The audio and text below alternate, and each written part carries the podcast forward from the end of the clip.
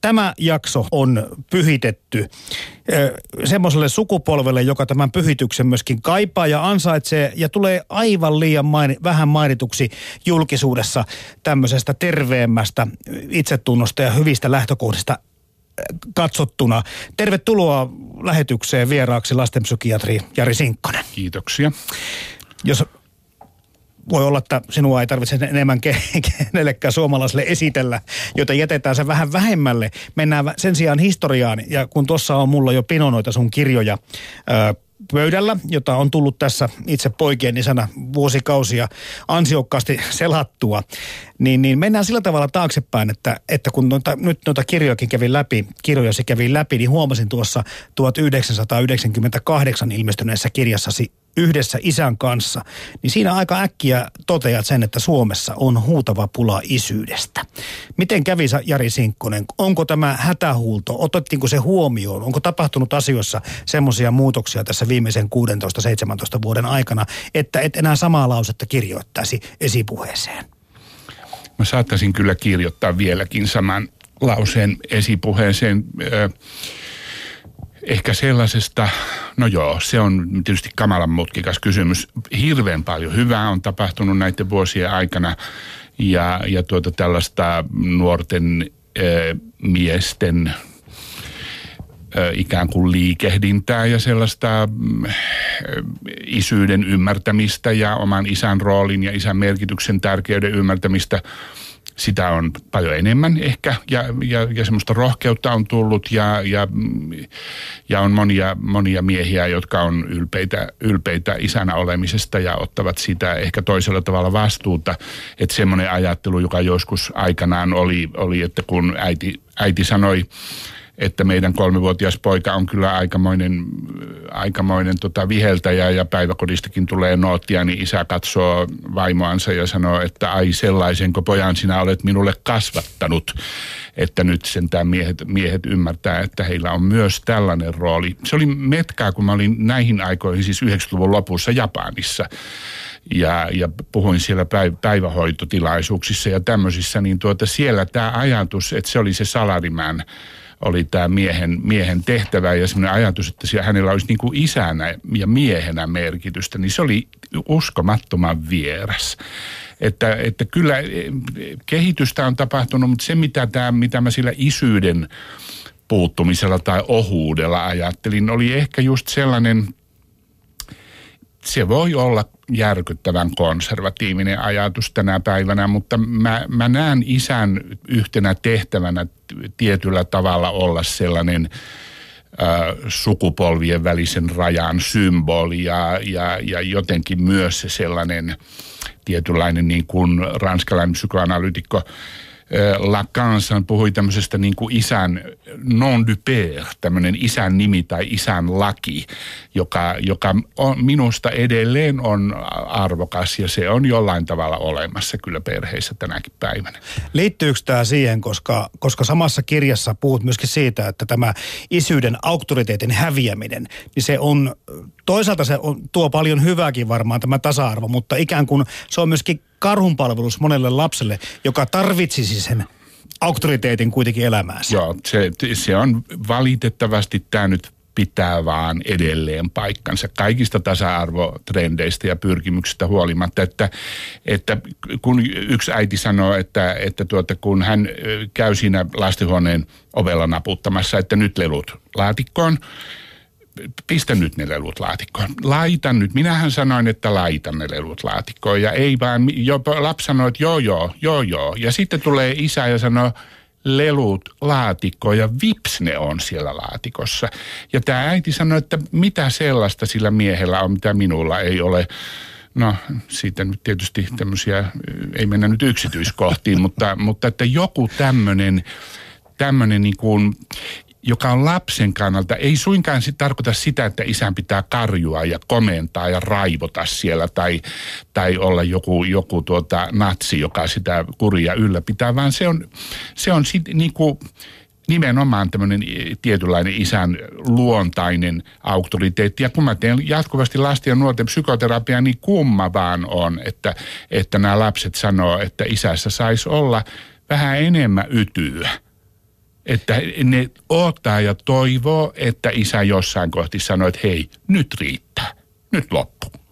Me puhutaan kohta siitä, siitä isäksi tulemisesta ja isänä olemisesta ja, ja millainen isä riittävän hyvä olisi tämän päivän suomalaisille lapsille ja pojille, mutta, mutta vähän kyllä kiinnostaa tässä myöskin historiassa se, että, että mikä sen niin kuin lähtökohta mahtoi olla, että tätä perinteistä isyyttä lähdettiin rapauttamaan?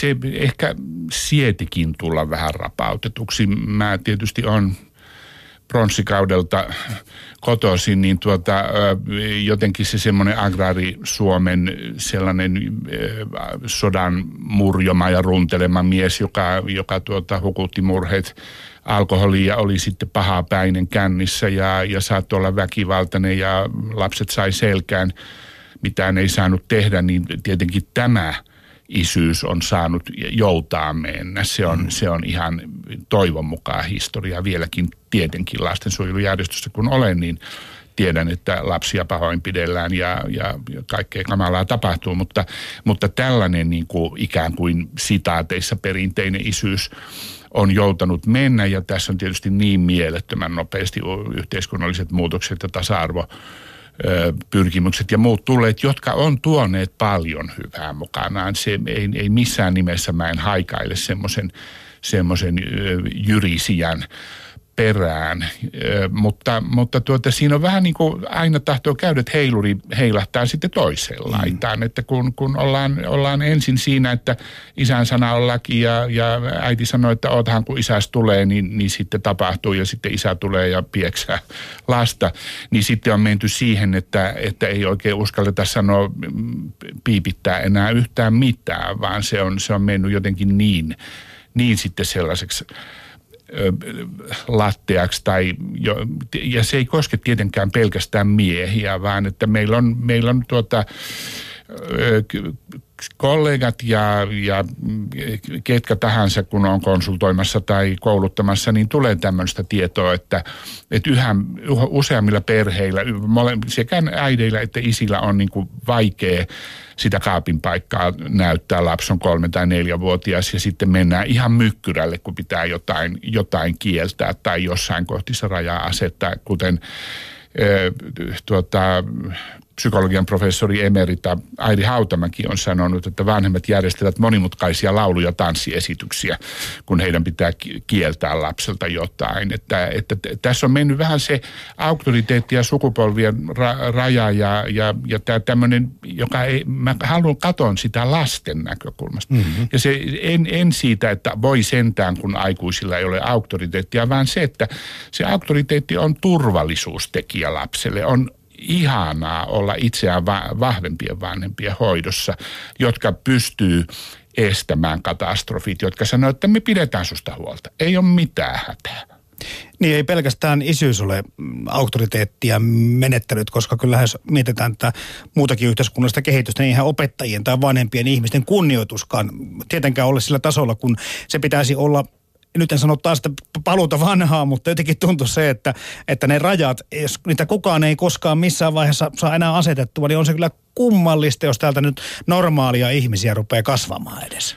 Joo, sitten sellaista mä oon suurut pitkään tietenkin just ikään kuin vanhan kansan konservatiivina, että käytöstapojen Kyllä. rapautumista, että mun mielestä ne on strategioita. Eli että sä otat siltä hyllyltä ikään kuin strategian käyttöösi, että, että kaverien luona ollaan yhdellä lailla ja isovanhempien luona toisella tavalla ja sitten vieraiden kanssa otetaan siltä hyllyltä joku muu kohtelijastrategia. Sitten on aivan, aivan niin kuin, mä olin missä mä nyt olin tuolla mm, Kiskossa Salon lähellä ja tuota, mulla oli siellä kaksi tilaisuutta, siinä välissä oli vähän taukoa ja sitten mä tein pienen kävelyn ja siellä oli semmoisia toisella kymmenellä olevia poikia, jotka pyöräili mua vastaan, kaikki moikkas.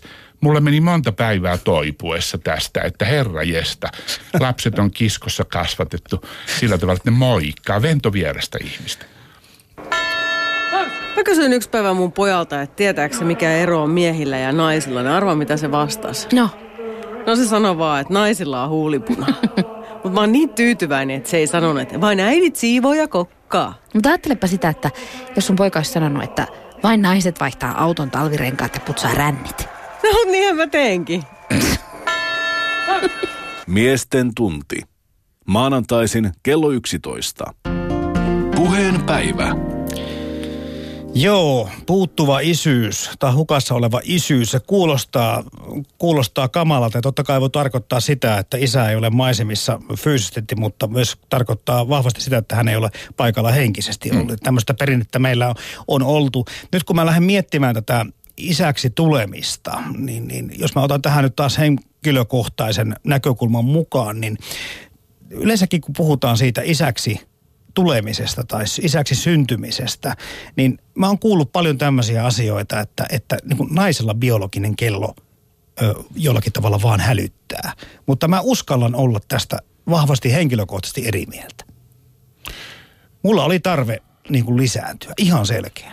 Joo, siitä on tutkimustietoa. Siitä on, äh, siteerasin tässä ensi kertaa isäksi kirjassa australialaista tutkimusta, jossa olisi muistaakseni satakunta nuorta miestä, jotka oli vielä perheettömiä. Ja kysyttiin heidän elämänprojekteista ja tuota isyys oli ihan, muistaakseni 90 prosenttia näistä nuorista miehistä tuota oli sitä mieltä, että he haluaa tulla isäksi jonain päivänä. Kyllä se on ihan, ihan vastaava. Ehkä se, ne mielen sisällöt poikkeaa jotenkin ö, naisilla ja miehillä. Niissä on paljon samaa epäilemättä, mutta sitten on nämä mie- miehellä on ihan jo tuolta ties mistä tuhansien vuosien takaa se isyyden ketju ja, ja sen ikään kuin oman, oman isyyden ja oman suvun ja kaiken sen perinteen siirtämistä eteenpäin. Se on yksi pieni juonne, mutta tietysti mies, mies haluaa nähdä nähdä oman jälkeläisen ja rakastaa pientä kasvavaa ihmistä ihan siinä kuin nainenkin. Mm. Tota, naiset tuntuvat loukkaantuvan siitä, jos, jos perheen perustaminen viipyy. Kyllä kieltämättä pikkusen ärsytti itsellenikin, että missä sun lapset on, kun se viipyi sattuneesta syystä sitten itsellänikin. Niin kyllä mä sen otin vähän semmoisena pienenä. Ensinnäkin totta kai se, se tuntuu pahalta, jos niitä ei saa tai ei ole, ole edes pari suhdetta semmoistakin ihmistä, kun ajatellaan, niin kyllä se miehille voi olla kova paikka, lapsettomuus. Tuota, siitäkin on tutkimusta. Mm. Ja, ja siitä, siitä on nimenomaan, että se voi olla yhteydessä depressioon ja itsetunto-ongelmiin ja riittämättömyyden tunteisiin ja kaikkiin tällaisiin. Eli se on asia, jota ei pidä kysyä. Minun mielestäni se on kuuluu siihen, siihen kategoriaan, että sä et sano, että no missä ne teidän lapset viipyy tai no mikä siinä nyt on sitten.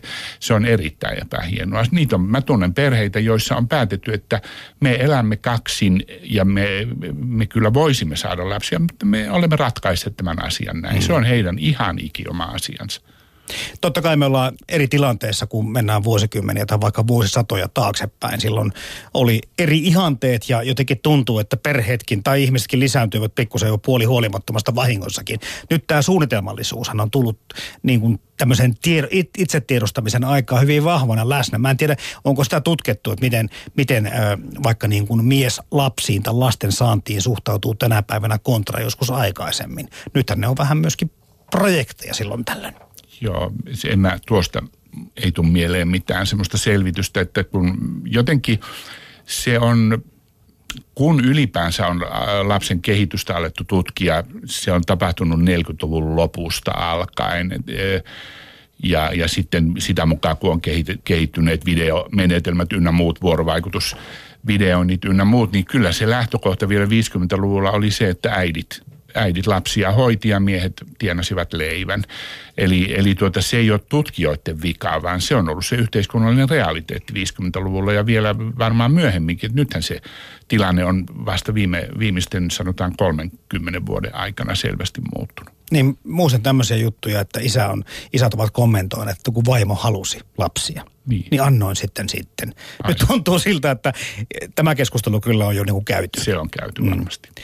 Ja, ja sitten taas toinen puoli, kun tähän liittyy tähän suunnitelmallisuuteen ja itsetiedostamiseen, tietoisuuteen, on se, että, että me suunnittelemme kaikkia muitakin, ei pelkästään perheasioita. Tarkoitan tällä, että uraan ja, ja muihin asioihin keskittyminen on tehnyt sen, että perheen perustamiset viipyvät yhä enemmän ja enemmän. Mä en tiedä, mitä se tarkoittaa yhteiskunnallisesti. Aina on sanottu myöskin näin. Minäkin olen kuullut, että Tiedätkö, että kun vanhempana saa lapsia, niin geeniperimä ei ole enää yhtä tuota tervettä kuin nuorena miesnä olisit lisääntynyt. Joo, tähän mä suhtaudun varsin skeptisesti, että niitä on suuria neroja, joiden isä on ollut 70 plus, kun, kun vauva on syntynyt, että ei nyt tästä kannata mitään mahdotonta migreeniä ottaa. Niin ja kun näkee tuolla päiväkodissa, kun sitten lapsia vie tuo tässä vuosien varrella, niin, niin ensin ajattelin, että hetkinen olenko sitten niin kuin vanhin, mutta en suinkaan ollut vanhin isä siellä. Kyllä oli paljon iäkkäämpiä ja aina mitäskeltiin sitten, että onkohan tuossa iso isä vai isä. Ja isäksi monta kertaa todettiin, että kyllä tässä on niin kuin monelle sukupolvelle käynyt ihan hyvin. Oletko miettinyt sukupuolineutraalia kasvatusta? On joo, ja mä oon kyllä yrittänyt sitä vähän niin kuin noudattaakin. No onko siinä sun mielestä sitten oikeasti mitään järkeä? Vai onko se niin, että pojat vaan on poikia ja tytöt on tyttöjä? Et pojat haluaa pelata pallopelejä ja tytöt leikkiä keijuja ja prinsessoja. Se ei mun mielestä ole ihan noin ykselitteistä. Et esimerkiksi mun poika ei kiinnosta futista tai säbä lainkaan. Se haluaa tanssia ja maalata. Mun appiukko sanoo aina, että kyllä pojan pitää pelata lätkää ja mennä isona armeijaan. Sillä lailla kasvaa kunnon mieheksi. Mutta siksi mä en ole kertonut sille meidän pojan nykytanssista. ja, ja mun poika saa mennä vaikka penkissä tutussa päiväkotiin, jos haluaa. Tai nykytanssitunnille. Ö, siis nyt sä kyllä huijaat. Miten niin? Etkö sä muista, kun sun lapsi halusi pinkit prinssikengät, niin sä kakistelit, että Ää... eikö nämä vihreät nyt kuitenkin ole paremmat? Ei, mutta ne oli oikeasti vaan tosi huonot. Niissä on tosi paksu ja jäykkä pohja ja se ei niinku ollenkaan ollut sovelias mun pojan jalalle. Seli, seli. Miesten tunti. Maanantaisin kello 11. Puheen päivä.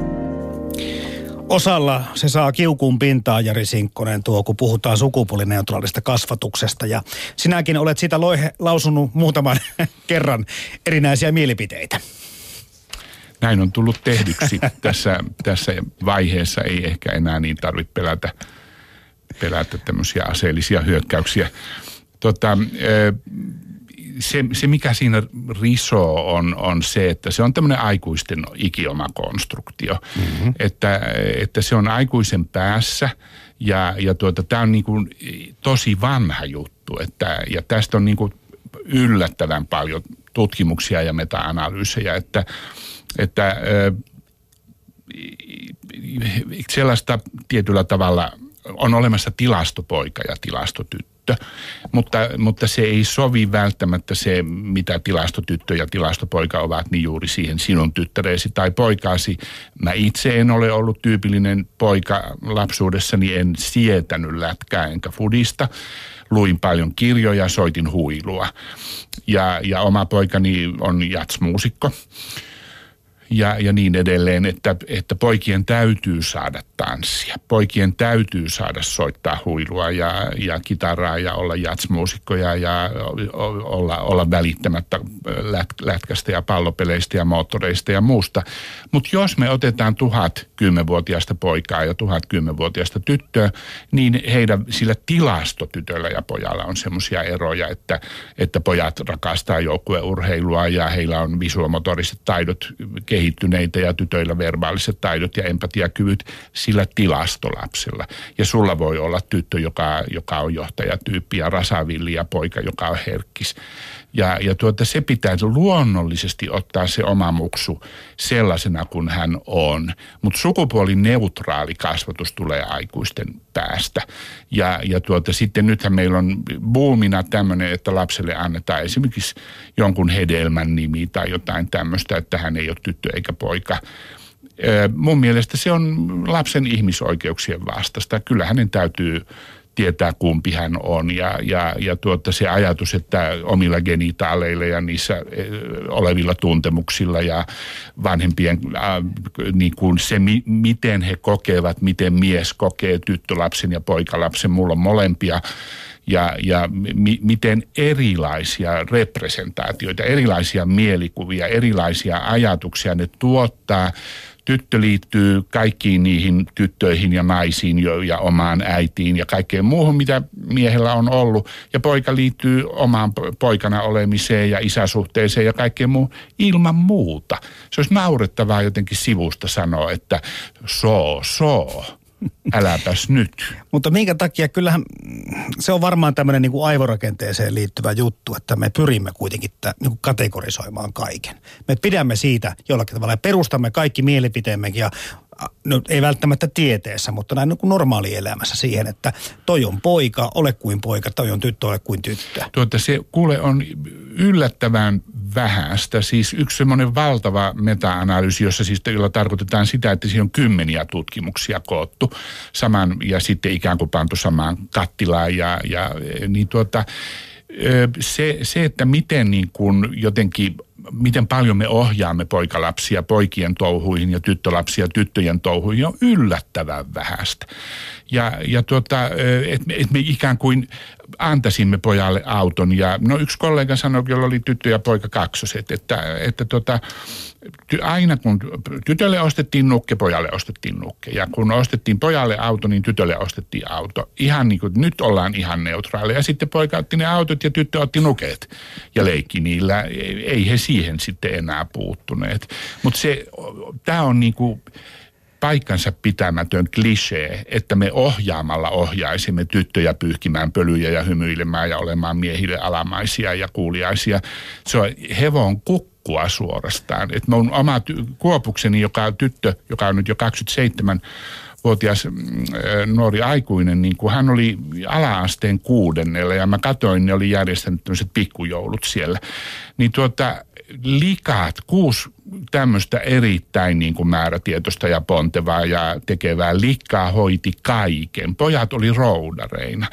Ja, ja tuota, tämä ajatus, että tyttöjä alistetaan, pojat kukkoille, hevon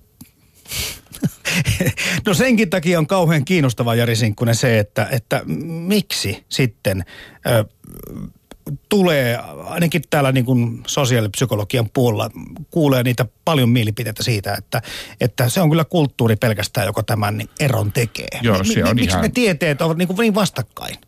Joo, se on virheellinen ajatus ihan jo tällaisesta, tällainen minusta merkittävä näyttö on tämmöinen adenogenitaalinen syndrooma, joka tarkoittaa, tarkoittaa sitä, että tyttö, tyttösikiöllä on, on tota, veressään mieshormoneja. Ja, ja nykyään sitä pystytään hoitamaan jo, jo siis sikiokaudella kohtuun, jos, ja, ja, ja mä en ole näistä kovin hyvin selvillä, nämä on endokrinologian asioita, mutta se tekee sen, että nämä tytöt ei välitä hoivaleikeistä. E, eli tuota, siinä on tämmöinen hormonaalinen taso. Ja, ja, ja sitten mie, tyttöjen ja poikien er, välillä on semmoinen ero, että poikasikiön veressä on testosteronia, mutta tyttösikiöllä ei ole mitään – estrogeenia tai muuta, koska se tyttö menee sillä alkuperäisellä linjalla mennä posottaa ja syntyy tyttönä, mutta pojat on poikkeuksia. Eli tuota, sikiokautiset sukurauhaset kehittyy kivesten suuntaan, jotka jo kohdussa esi- erittää testosteronia.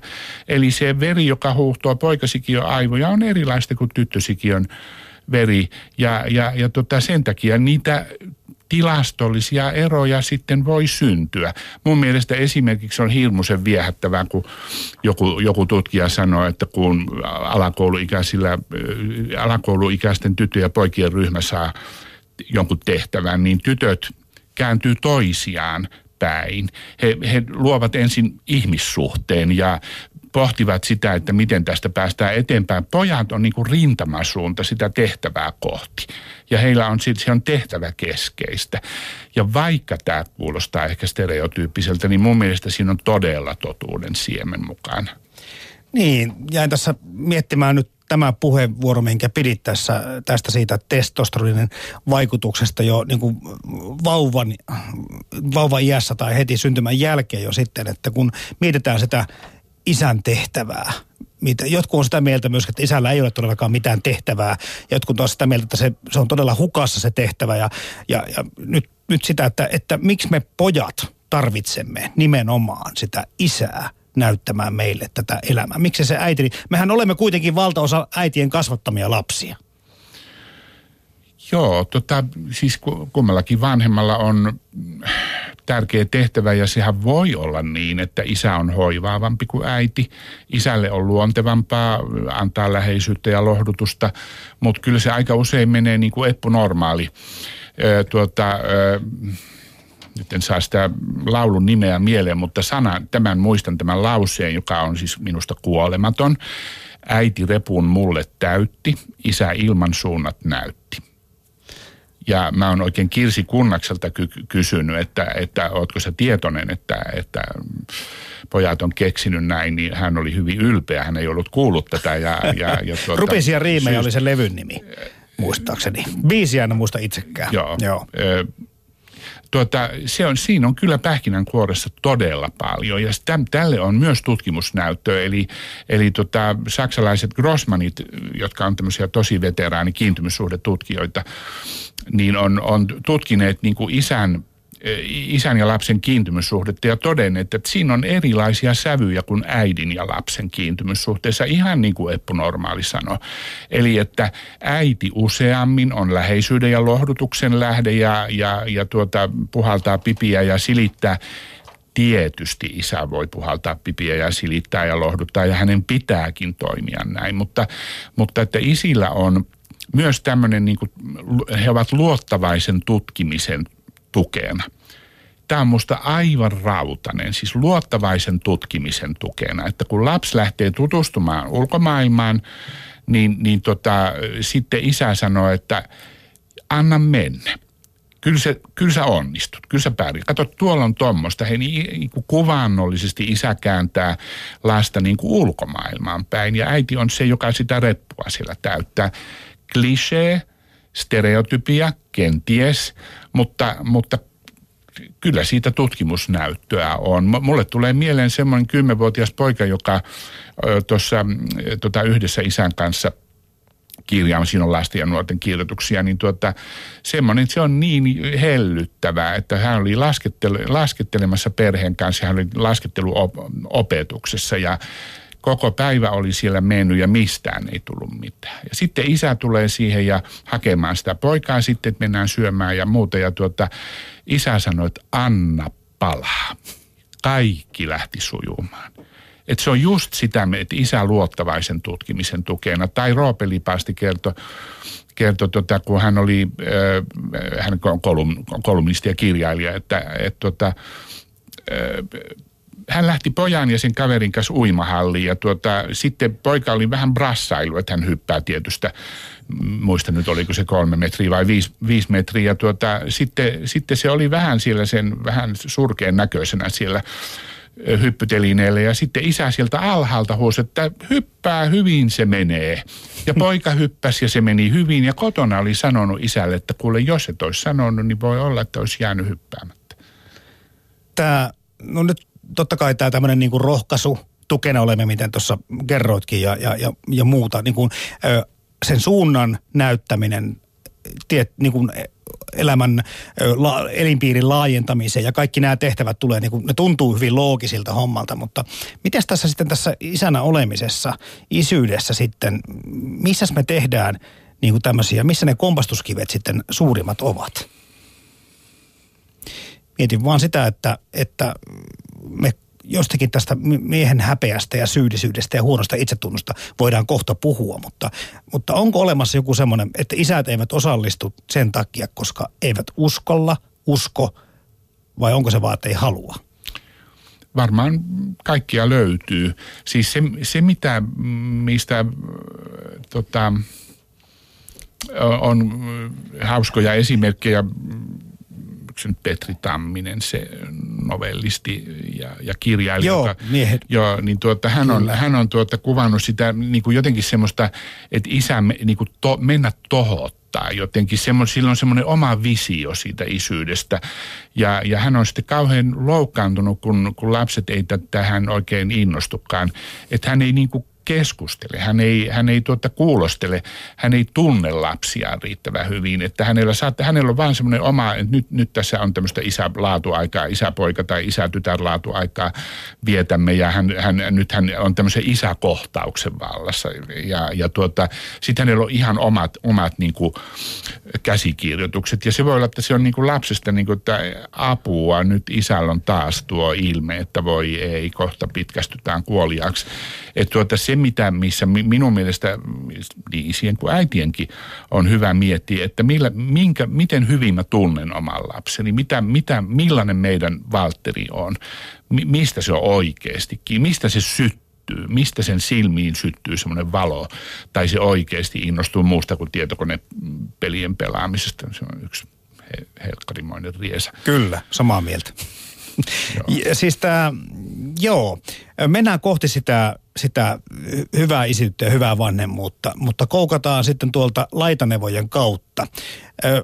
En yhtään prepannut lapsiani, mutta, mutta halusin kysellä sitten, sitten omakohtaisesti, omakohtaisten kokemusten kautta tätä asiaa lähestyä ja kyselin vähän omilta pojiltani, joita kolme kappaletta on, niin, niin mitä he ajattelevat miehuudesta, hyvästä miehenä olemisesta ja kenties myöskin isyydestä? Tota, sellainen, joka auttaa lapsia ja on kiltti kaikille. Sitten pitää joskus kutittaa ja jos lapsi on eksynyt, niin silloin varsinkin ottaa huomio, että olla kiltti sille lapselle ja sille niin kuin pälä, pälä, pälä. Siis miten eksynyt? Siis se ei löydä omia vanhempiaan. Ö, auttaa sitä löytämään vanhemmat ja antaa sille tekemistä. Millä tavalla naisten miehet on erilaisia? No, niillä on erilaisia kehonosia. Siis naisten miehet eroavat siitä, että naisella on tissit ja miehellä ö, rintalihakset. Hyvä mies osaa tehdä kaikkea. Käydä kaupassa, hiihtää, luistella, ajaa autolla, mutta jos ei ole autokorttia. Niin on niitä noin miljardeja asioita. Mutta jos ei ole autokorttia, mitä se voi ajaa? No kun ka- kyllä kaikilla miehillä on näitä autokorttia. Ei ole. Kaikkea mitä haluaa. Siis voi hiihtää tai sammuttaa tulipaloja, luistella tai olla tyynisotaa. tai soittaa umpuja, painia, kutittaa. Leikkiä tukevaa penkkiä, voi kävellä. Leikkiä lasten kanssa ja tehdä ihan mitä vaan hauskaa. Miehen pitäisi jututtaa talo, mutta miehen ei tarvitse synnyttää. Paitsi, jos mies vahingossa synnyttääkin. Miten ihminen voi laittaa naisen mahan siemenen. Ei ehkä puhuta, puhuta tästä aiheesta tällä kerralla. No ei ehkä, se on vähän sellainen... Aseksi jäämänouit. Aseksi jäämänouit. se tarkoittaa, että minä olen seksikäs ja mä tiedän sen. Seksi. Tuleeko mieleen jotakin miesten töitä? Opettaminen ja ö, kirjoittaminen palomies, kokiksen tekeminen, paperin tekeminen, poliisi. Tehdä vaatteita, sammuttaa paloja, ampua vihollisia. Mene nukkumaan, syödä lihapullia. Miehen tarvii näyttää tunteita, jos on tosi kova ää, sellainen siis juttu, että nainen, tai siis joku ei saa tietää, mutta haluaa kuitenkin kertoa sen tai niin kuin sinne päin jotain. Miehen pitää pusseilla, halata, rakastaa, silittää ja kaikkea niitä asioita. Miehen pitää huolehtia omasta perheestään. Tai jos kaivaa niin nää. tai koevaa. Siis miehet näyttävät partaisilta, rintakarvaisilta, oudoilta, koska heillä on rintakarvat ja kainalokarvat. Minä haluaisin olla kiltti ja kiva kaikille ja en haluaisi suuttua omille lapsilleni. Minä haluaisin olla Suomen paras urheilija. Minä haluaisin olla poliisi. Puheen päivä. Enpä tiedä Jari Sinkkonen, poikkeasiko tuossa mikään normaalista. Musta tuntuu, kun noita kuuntelin, noita omien lapsien puheitani, että, että aika tuommoisia normaalia, yleisiä, tavallisia asioita. Hyvin laaja kirjoisesti. Siellä oli silittämiset ja... ja, ja Mutta myöskin ampumiset. Oli siellä sekin, mm. niin. niin. Paini, painiminen tuli, joka on semmoinen kyllä tämmöinen rough and tumble, tämmöinen nahistelu, paini, paini ja tuota, minusta se on kyllä kasvavan pojan tuota, yksi semmoinen keskeinen tarve.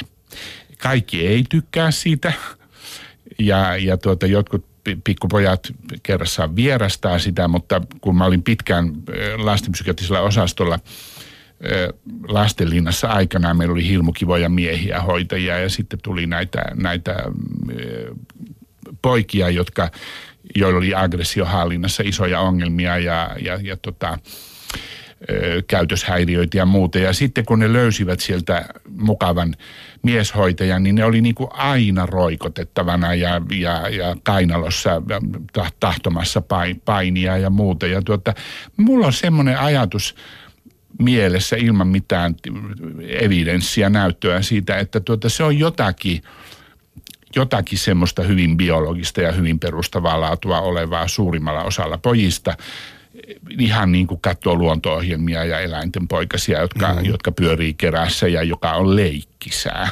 Sitten kun mulle tuota, aikanaan mä sain ryöpyn tästä päiväkoti puheestani, että, että tuota, nämä lasten pikkupoikien painiskelu, nahistelu, pyssyleikit kuuluu usein kehitykseen, niissä ei ole mitään väkivaltaista.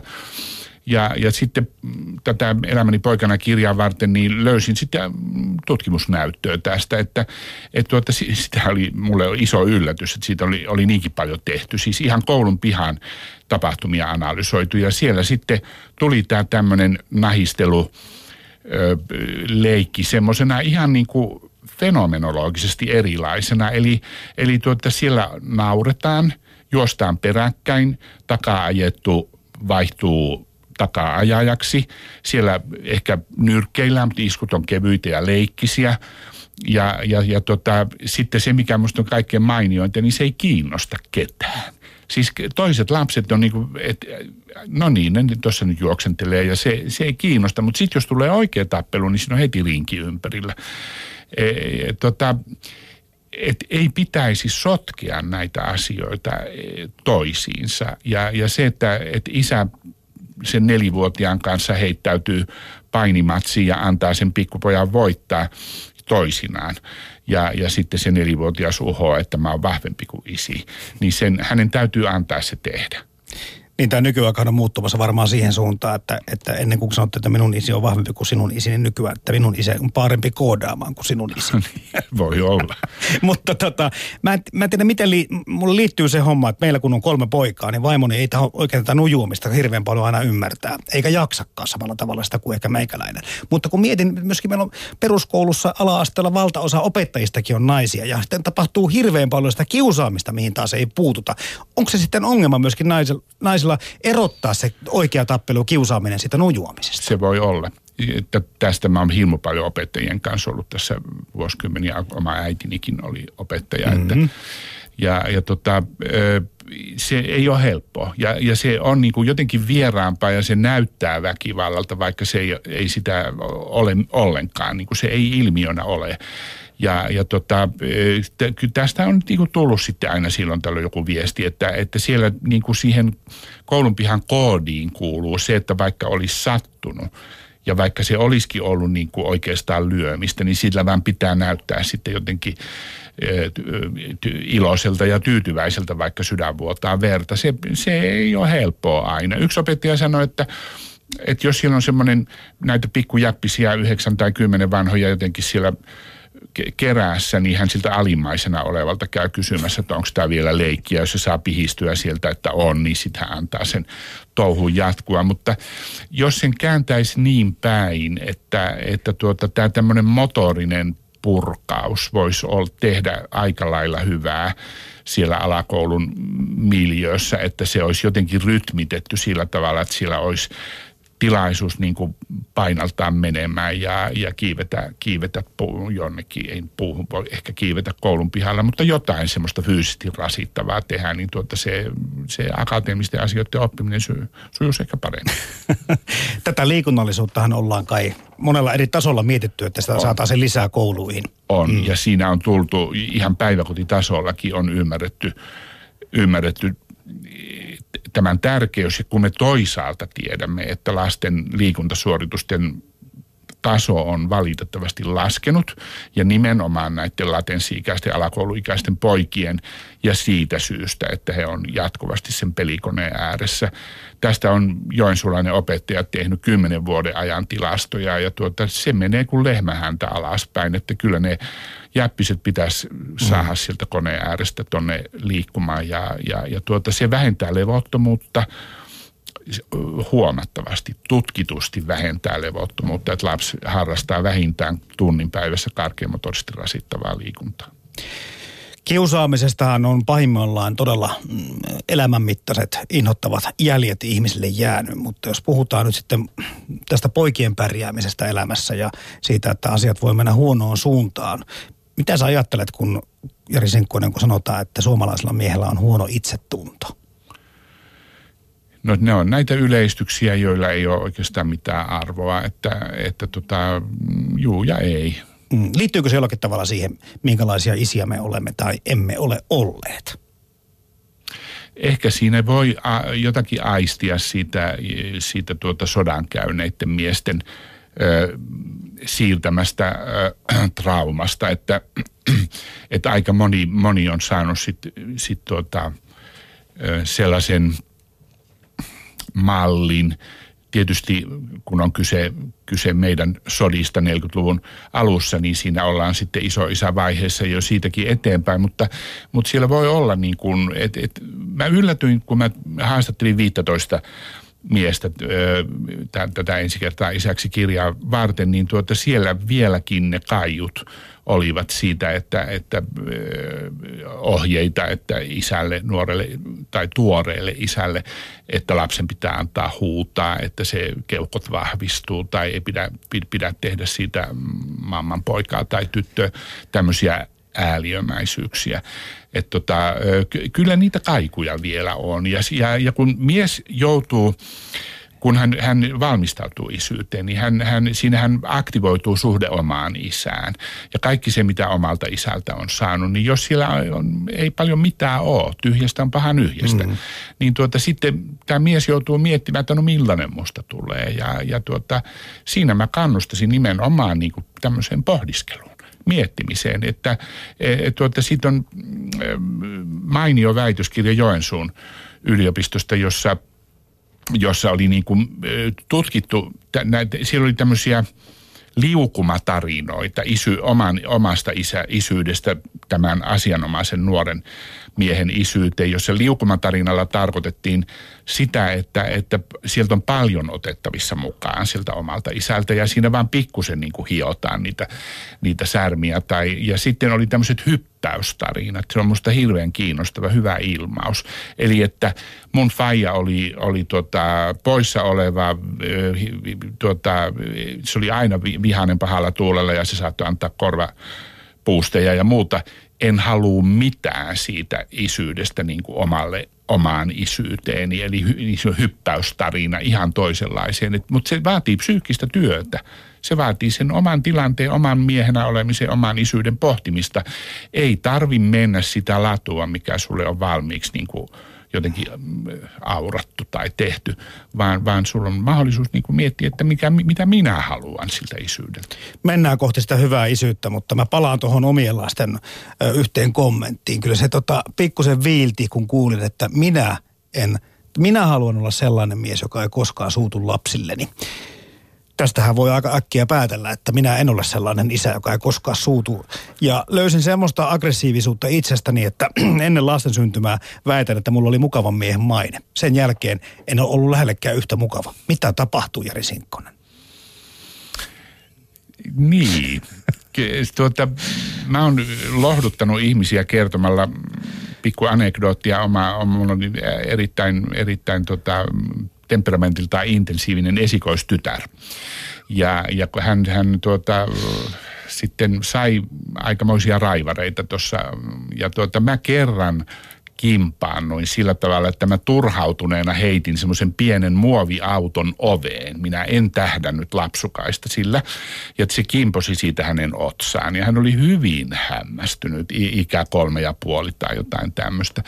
Kyllä mä silloin ajattelin, että tässä sitä nyt ollaan niin kuin alan ammattilaisia ja tällä tavalla nämä lapset kaivaa meistä kyllä kaikenlaisia syövereitä ne osaa tehdä sen, että ne rapsuttaa meistä samanikäisen lapsen esille kuin mitä ne itse ovat siinä kulloisessakin kehitysvaiheessa.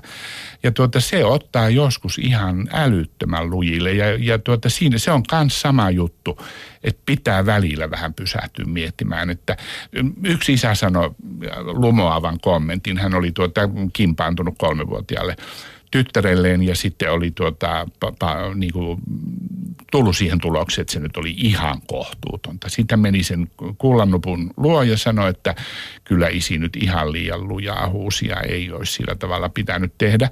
Tyttö katsoo isää ja sanoi, että ei se mitään, mutta olimme kyllä vähän pettyneet että ihan niin kuin pikkusen suolaa sinne haavoihin. Että, mutta et näin se on, että joskus sitten pitää sanoa lapselle, että nyt, mm. nyt meni ihan överiksi. Ja anteeksi voi pyytää Anteeksi lapselta. pitää pyytää. Kyllä. Eli se ei vie isän auktoriteetista yhtään mitään pois. Se tekee isästä vain inhimillisen. Sekin joskus sekoilee ja on hoopa. Onkohan tämä niin sanottu miehen malli niin pojalle tarpeellinen? No on se varmaan. Äidit on yleensä kuitenkin aika erilaisia kuin isät. Mitä jos ajattelisi vaan, että olisi malleja hyvistä ihmisistä? Ei kai miehet ja naiset nyt kasvattajina niin kauhean erilaisia ole? No kyllä äiti yleensä on se lempeämpi ja isä jämäkämpi. Anteeksi, mä yrjöön kohta. Niin paitsi meillä.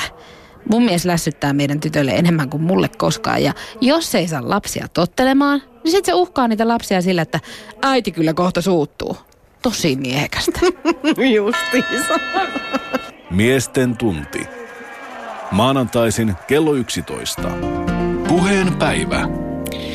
Joo, se olisi Jari Sinkkonen hieno ajatus semmoinen, että, että me kaikki voisimme olla ylpeitä isistämme ja, ja heidän tekemisistään. Aina se ei välttämättä mene niin, mutta sä olit viime viikolla Lahdessa luennoimassa aiheesta ja sitä uutisoitiin aika paljon sitä sun puheenvuoroa siitä, että heittäisit kaikki kasvatusoppaat romukoppaan. Niinkö se menit? Vai piut pait, piut paut antaisit kaikenlaisille oppaille? Joo, mä annan semmoisille jo oppaille nimenomaan kyllä ja tämmöisille, että teen niin tai teen näin. Ja, ja mä oon rassannut esimerkiksi tämä jäähykeskustelu ja, ja semmoinen, niin kuin, että meillä on tällainen, että ihmiset haluaa tämmöisiä vastauksia, että onko tämä hyvä vai huono. Hmm. Ja sitten kysytään niin sanotulta asiantuntijalta. Ja tuota, minun mielestä se menee juuri nimenomaan ihan pieleen ja sen pitäisi mennä päinvastoin. Että meillä on tämmöinen Emilia, joka on, on varsinainen rasavilli tai se on ihan hirveän herkkis tai meillä on Valtteri, eh, joka, joka on tota, tosi herkkä poika tai se on, se on, se on tota, liikuttuu saduista ja musiikista tai se on ihan hurja meniä ja tuota, tosi kovakorvainen. Ja sitten se, kaikki ne kasvatustoimenpiteet mitotetaan sen lapsen mukaan sille, sille tuota, menevälle ja kovakorvaselle poikalle tai tyttölapselle sitten käytetään ehkä, ehkä tämmöistä aika, aika lyhyttä kieltä, tämmöisiä napakoita, selkeitä, yksiselitteisiä määräyksiä. Mun poikani kolmesta lapsesta keskimmäinen kolmekymppinen mies muisteli semmoisia, kun he oli, tota, hän oli siis jossain toisella kymmenellä ja tuota, sitten hän oli Arto kaverin luona. Siellä oli aina puolenkymmentä jätkää sitten pelikoneen ympärillä. Sitten isä tuli töistä ja sanoi, kone kiinni. Sitten jätkät pani oitiskoneen kiinni. Isä sanoi, ulos. Jätkät oli kolme minuutin kuluttua kaikki ulkona pallon perässä tai jotain muuta. Se, mikä tä, tässä on niin tavattoman viehättävää, on se, että siinä ei ole tunnetta ollenkaan. Tässä isän kommentissa ei ole minkäänlaista tunnetta. Se on täysin neutraali. Ja sitten tämä armeijan palveluksessa oleva mies, hänellä ei ole siis mielessä semmoista ajatusta, että entäs jos ne sanoo, että heitä homo voltti. Sitähän nykypäivän lapset saattaa sanoa voi ja paljon mm. parempaa, pahempaa, Kyllä. paljon paljon pahempaa. Siis VH tulee äidille Kyllä. tai muuta tämmöistä, joka on aivan sietämätöntä. ihan kerta kaikkiaan luokatonta ja, ja se ei auta, auta lapsen tai nuoren kehitystä. Se ei ole vapaata tunneilmaisua, vaan se on jotain, se on vaan huonoa käytöstä. Eli, eli tuota, se, mikä tässä, tässä kone kiinni ja ulos on niin raikasta, on, on se, että siinä ei ole tulkinnan varaa, siinä ei lähdetä ollenkin, no taas te olette siellä koneella ja enkö minä ole sanonut ja kyllä tämä nyt, ei mitään tämmöistä. Ja, ja tuota, näille pojille se toimii kuin junanvessa, kerta kaikkiaan. Ja, ja tuota, sitten monesti me lähdetään niin semmoiseen sel, selitetään ja perustellaan ja muuta. Kyllä se on tarpeen usein tehdäkin, että tästä syystä ulkona on kamala loska, mm-hmm. nyt paat ehdottomasti kumisaappaat jalkaan, muuten kastuu kengät ja sukat ja tulee flunssa. Tietysti me voimme selittää tämän, mutta, mutta nämä pojat tiesivät, että kone pitää panna kiinni.